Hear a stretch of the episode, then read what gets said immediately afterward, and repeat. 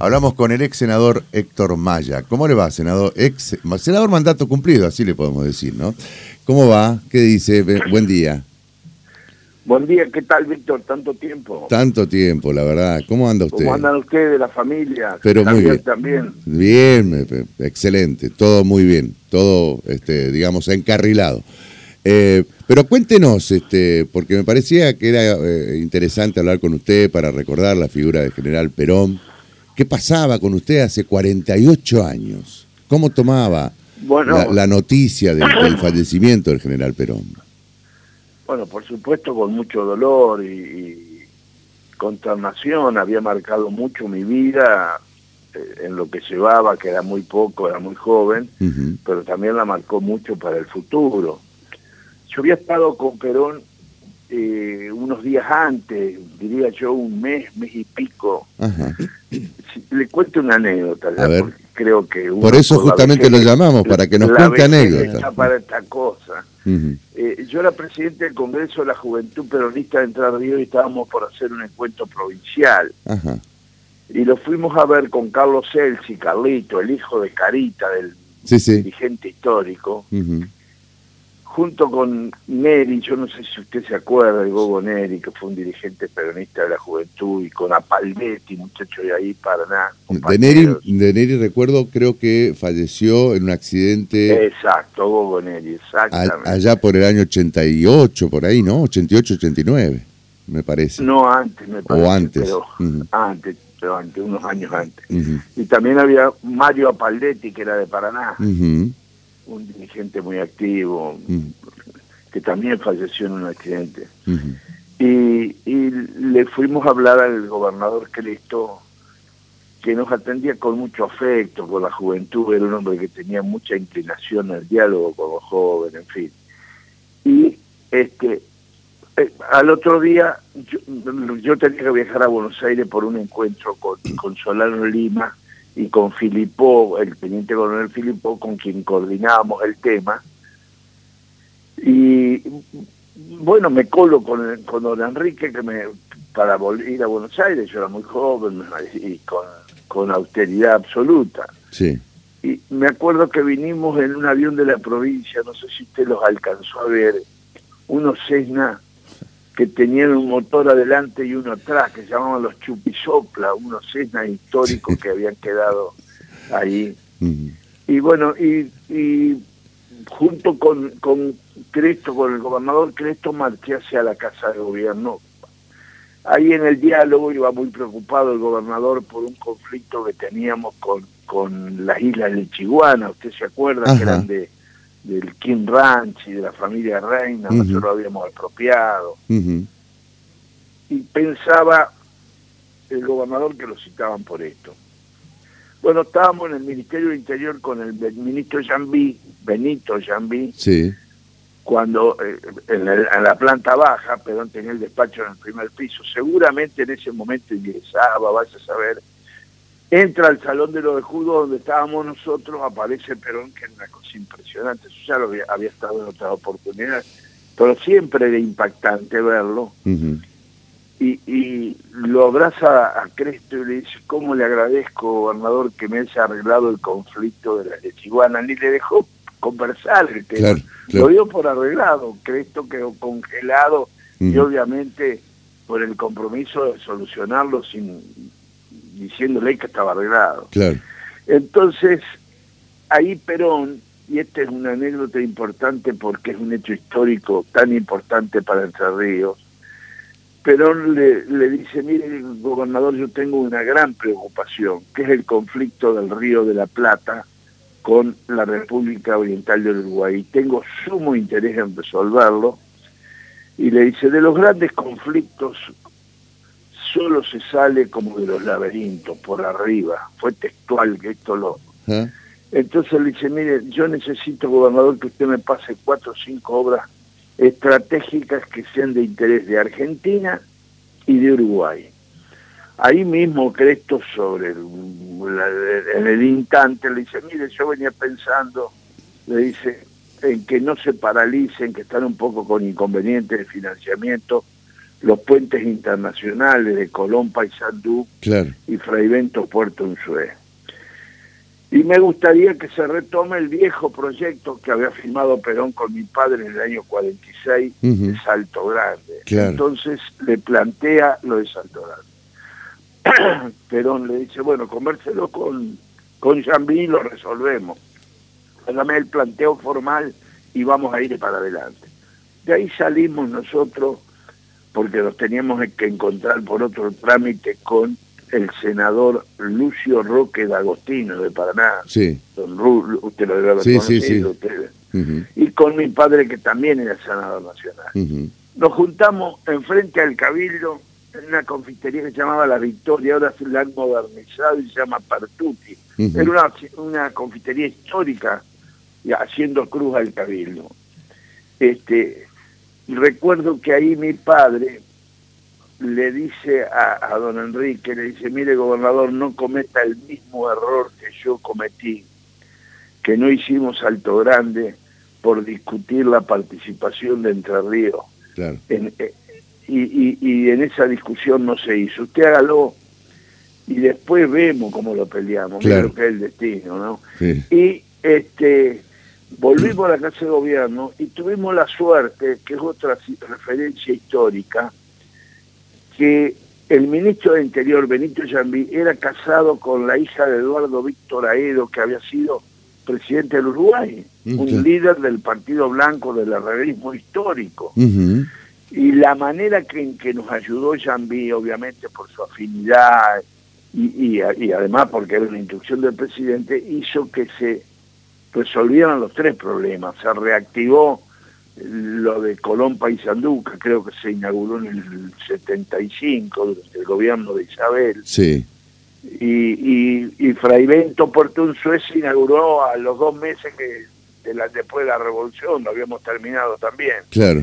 Así que creo que la última entrevista en la que me tocó participar con el presidente Perón este, fue con el gobernador Cresto y consolidó este hecho que es tan importante para la vida de los entrerrianos, que fueron los puentes internacionales y la construcción de Salto Grande. Claro. Que dicho sea de paso, hoy tenemos un nuevo desafío, que es la modernización, porque llevan cuarenta y pico de años funcionando las turbinas, y el gobernador Bordé, junto con el presidente Fernández, han resuelto eh, continuar con la etapa de modernización, lo cual es muy importante. Claro. claro. Pero tangencialmente a esto, creo que yo era muy joven y verlo a Perón era una personalidad no solo intelectual, no solo su liderazgo, sino que era un, un hombre muy grande, muy, muy eh, impactaba el diálogo con él, además tenía una cordialidad y un liderazgo atrapante. Sí, sí, Eh, claro. diría yo que lo que vivía personalmente en el diálogo, yo ya lo había visto antes en, en- en Madrid. E- e- ¿Esto fue antes de ese discurso en el barco cuando fue a Paraguay? Sí, sí, sí, sí. Claro. Esto debe haber sido y por lo menos un par de meses antes. Claro. Este, Claro. eh, Pero ¿cómo lo veía el- físicamente usted? No, no bien, lo- Perón se precipitó porque en ese viaje a Paraguay él tuvo un enfriamiento muy grande que se le complicó con sus problemas pulmonares Claro. y respiratorios. Ujú. Acordémonos que era un hombre, para esa época se vivía menos, además eran hombres que venían de una historia de cuerpos castigados, además él fumaba, Sí, claro. este, eh, con trampa, pero donde podía lo hacía. Sí, sí, sí, sí. y, y tenía una gran actividad, con pese a su edad tenía una gran, un dinamismo y en- es- esencialmente en temas estratégicos para la vida del país, como esto de arreglar el conflicto con el Uruguay, o, o ser protagonista en obras de, de trascendencia que cambiaran la vida del país, ¿no? Claro, cambiar la vida del Este, país y fundamentalmente la vida de Entre Ríos, ¿no? Por supuesto, nosotros estábamos aislados, porque Ujú. ahí también el presidente explicó, pero que para nosotros era una cosa importante, que él estaba en la estrategia de consolidar el- el- la vinculación latinoamericana con Brasil y con Chile, que ya lo había intentado antes con Getulio Vargas cuando era presidente, porque nosotros teníamos la hipótesis de conflicto con Brasil, entonces la Mesopotamia era como un vallado para que en un eventual conflicto el río Paraná y el río Uruguay evitaran el ingreso a la Argentina de tropas extranjeras. Claro. Eso era una visión geopolítica que tenía más de 100 años y él miraba en una política del futuro de integración y de hermandad juntos para, para, para un gran mercado latinoamericano, que después lo levanta Alfonsín en la, en la formación del Mercosur. o sea, hombres con otra visión del mundo que marchaban años adelante de nosotros. Pero para mí fue, la verdad que eh, uno de los hombres que más impactó y me marcó en la vida, ¿no? Realmente siempre lo recuerdo con mucho afecto y forma parte de mis rezos. este, yo soy militante católico y, y, lo recuerdo en mis oraciones siempre, ¿no? este, y, trasladado a hoy, ha trasladado a hoy a ese pensamiento de Perón, eh, ¿cómo lo, lo, está observando justamente al peronismo a, nivel nacional? No, no, estamos en otro mundo. Estamos en otro mundo donde las cosas son diferentes. Yo veo con gran eh, ponderación de este gobierno una cosa que está oculta, que fue la lucha contra la pandemia. y, no fue tan importante lo que se hizo en Argentina, pese a todos los daños que se hicieron denunciando que la vacuna era veneno y todas esas cosas, que el gobierno no se detuvo y tuvo una acción este, que fue calificada por la Organización Mundial de la Salud hace muy poco el, octavo país en el éxito de la lucha y de la, del trabajo que se hizo para mitigar los efectos de la pandemia. Acá no hubo una persona que le faltó un respirador ni cosas. Y también debemos destacar que entre los lugares que mejor tarea se hizo, estuvo Entre Ríos con, con el Ministerio de Salud y con este y con la acción del gobierno de, de Bordé en esta materia, ¿no?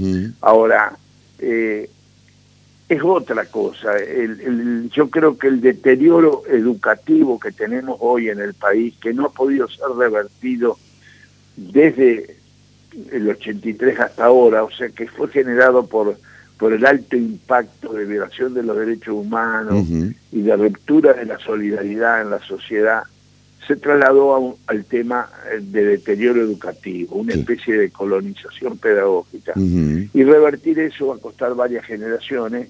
No veo que ese puente se empiece a construir, creo que eso es fundamental para cambiar la mentalidad del futuro. Y toda esta, esta vida de, incendiaria, flamígera, de confrontación que vemos hoy, es totalmente distinta a la que vivimos en aquel momento, donde Perón y Balbín pensaban en una Argentina hermanada de productividad, de trabajo, de alta consulta. Bueno, perdimos esa gran oportunidad dolorosa para el país con esos hombres que, que habían revisado su vida y que iniciaban una nueva etapa y que conducían un país de, de, diferentes perfiles. Ahora, Espero eh, que en algún momento cambiemos e iniciemos esa etapa Víctor, de, que la educación es la revolución más importante de los pueblos y ese es un puente que aunque uno piense que no lo va a alcanzar a cruzar, hay que empezar a construirlo, porque alguien lo va a terminar, ¿no? Sí, sí, totalmente. Eh, la, última consulta que le hago de mi parte, este Maya, y agradeciéndole, por supuesto, la, conversación, la charla, ¿no? Eh, este, eh, este, esta situación de tensión que vive entre el presidente y la vicepresidenta, ¿Cree usted que eh, va a derivar eh, eh, en un camino que nadie quiere, que es la ruptura este, y, una, una, situación más frágil desde lo económico, en, en un momento que estamos padeciendo de verdadera crisis? ¿Cómo ve usted esta situación de tensión comparado con aquel momento también de tensión que vivió, por ejemplo, Perón con los montoneros? Bueno, el peronismo siempre fue este, tuvo ese talante de romería, ese perfil de discutir con las ventanas abiertas. Sí. No hay discrepancia en, contra los, en cuanto a los objetivos finales, que es lograr una mejor calidad de vida y, en definitiva la justicia social.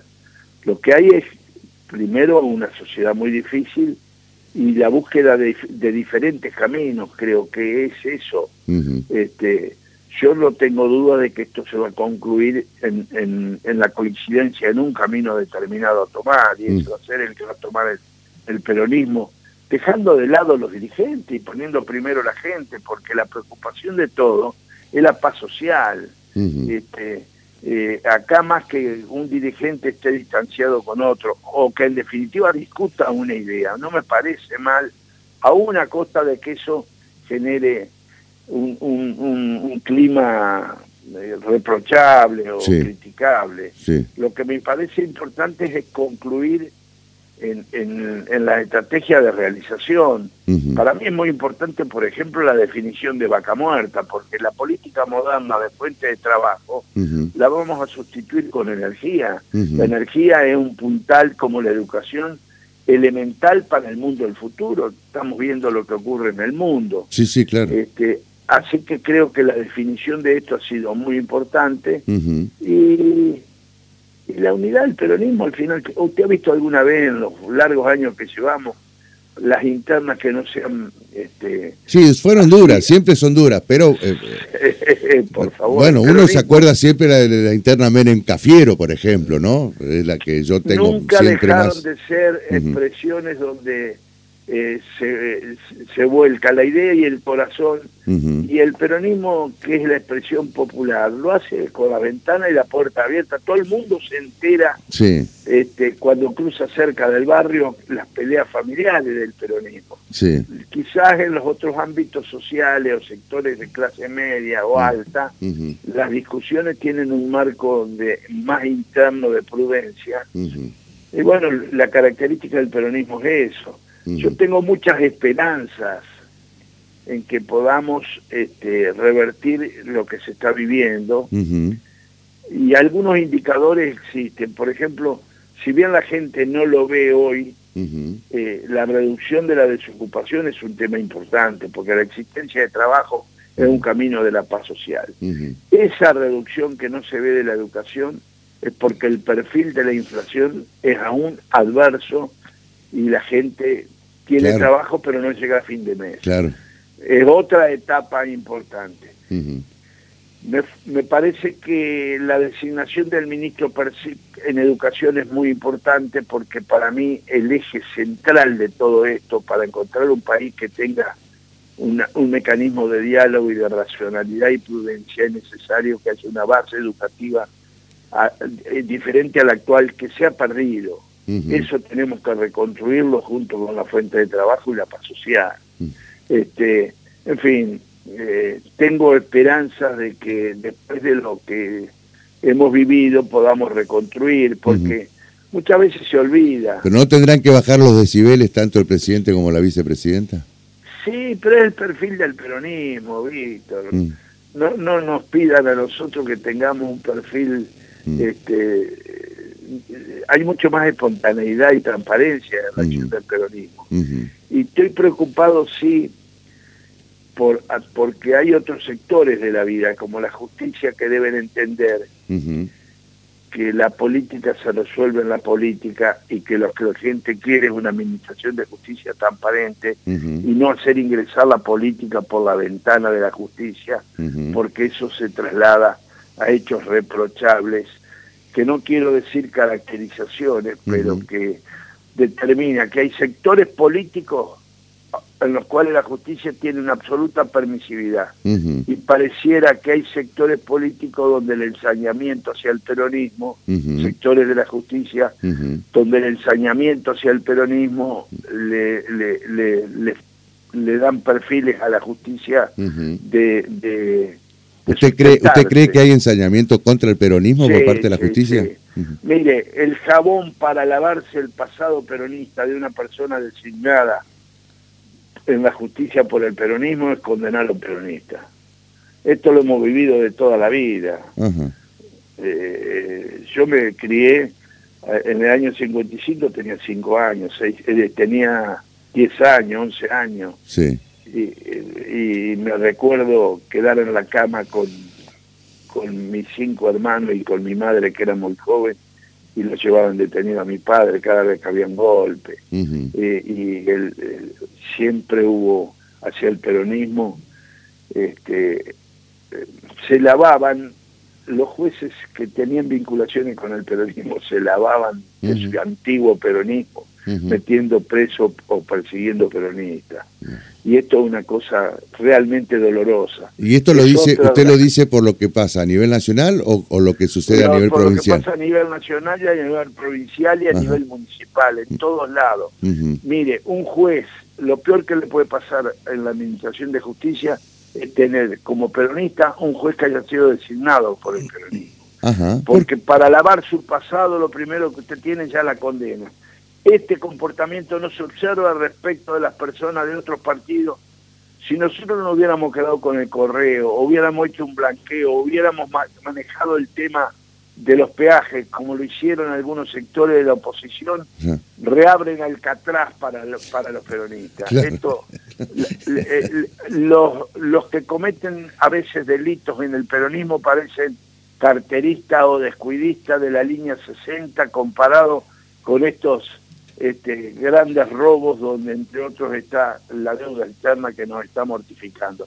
Pero no es bueno hablar de estas cosas hoy cuando recordamos a Perón. No, está bien, pero... Porque recordar, eh, yo quizás derivé hacia eso imprudentemente, porque lo que nos interesa es reivindicar esa mentalidad de hermandad, de progresismo, de realizaciones que hicieron en aquel momento con sabiduría en su vejez Juan Domingo Perón y Ricardo Balbimbio. Héctor, la verdad que un enorme placer hablar con usted, como siempre. ¿eh? eh, eh un abrazo. Es un lujo, es un lujo que, me parece... Con, los que lo tienen mudo a Javier o no está. Ahí está Javier, acá está, lo está escuchando atentamente. ¿Cómo le va, doctor? Un gusto, buen día. ¿Cómo andan? Bien. Pero muy bien acá con Víctor. recuerdo con cariño y afecto de mis épocas de... de activista. Bueno, hoy estoy activo, lo que no, lo que por prudencia de edad no se achique, no, estoy inscripto en las candidaturas, pero tengo una gran vocación de militancia. Está muy, bien, muy, bien, y así debe ser. ¿eh? usted sabe, Héctor, en usted es, usted es un animal político, Héctor. Usted es un animal político. ¿Eh? Pero estoy peleando porque noto que los nuevos dirigentes me aplican la misma medicina que nosotros inventamos. Ay, bueno. Que lo discriminábamos a los viejos. pero bueno, pues yo los peleo igual. pero bueno, pero, pero vio que vio que acá hay dos jóvenes que siempre lo reivindican y de, vez en cuando lo llaman para, para conocer sus reflexiones que son muy importantes. ¿eh? Bueno, yo les agradezco y esto ha servido también para rendir un homenaje a los hombres que han hecho tanto bien por la provincia, por la nación, algunos hombres que ni la gente se lo estuvo presente, como el caso del ministro Jambí, que fue un gran, eh, ayudó mucho en esto, o Solano Lima, en fin, hay un, Leopoldo Tetamanti, un, un vicecanciller que fue muy positivo para Entre Ríos, y obviamente la gestión del gobernador Cresto y de, y de Perón, que ahora se está repitiendo en, en este tema, en, la gestión de Bordé, muy importante. Y, también destacar, que, que, no lo dije, a Sonia Velázquez, que ha sido una gran ministra de Salud en la lucha por la pandemia, reconocida en el orden nacional. Así que es importante que tratemos de buscar el perfil de la educación y hablemos de cómo hacemos para mejorar entre todo el futuro, ¿no?